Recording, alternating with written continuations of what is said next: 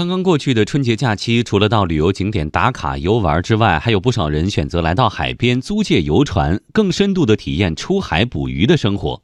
休闲渔业正迎来新的发展机遇期。来听报道。在湛江东海岛的一个村子，村民世代以捕鱼为生。近两年，经常有游客到村里找渔民租借游船出海捕鱼游玩。游客宋婷婷。啊，今天朋友从外地过来，带朋友过来，呃，出个海捞下鱼，觉得挺好玩的，挺开心的。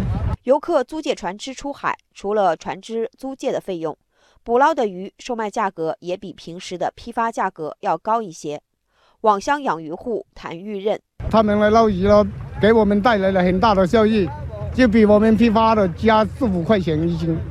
湛江益兴源水产科技有限公司总经理梁爱洲。它只要观光，还有一个就是平常这些东宫螺啊，还有其他的海味这样的。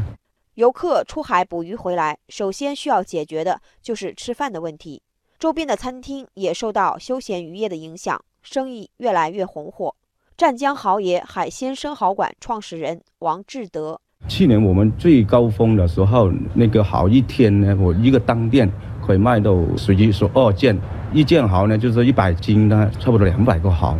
等于一千二斤左右，所以今年呢，我这个店呢，最高峰可以卖到十五件。农业农村部的数据显示，“十二五”以来，我国休闲渔业持续快速发展。二零一七年，全国休闲渔业产值七百零八点四二亿元，占渔业经济总产值的百分之二点八六，占渔业第三产业产值的百分之十点四五。从二零一零年以来，年均增长百分之十八点八七，接待游客。两点二亿人次，比二零一五年增加一亿人次。二零一八年上半年，全国休闲渔业产值达二百七十五点七三亿元，同比增长百分之三十三点一五。金源证券首席投资顾问徐传报。其实像水产品呢，它也是属于一个健康产业。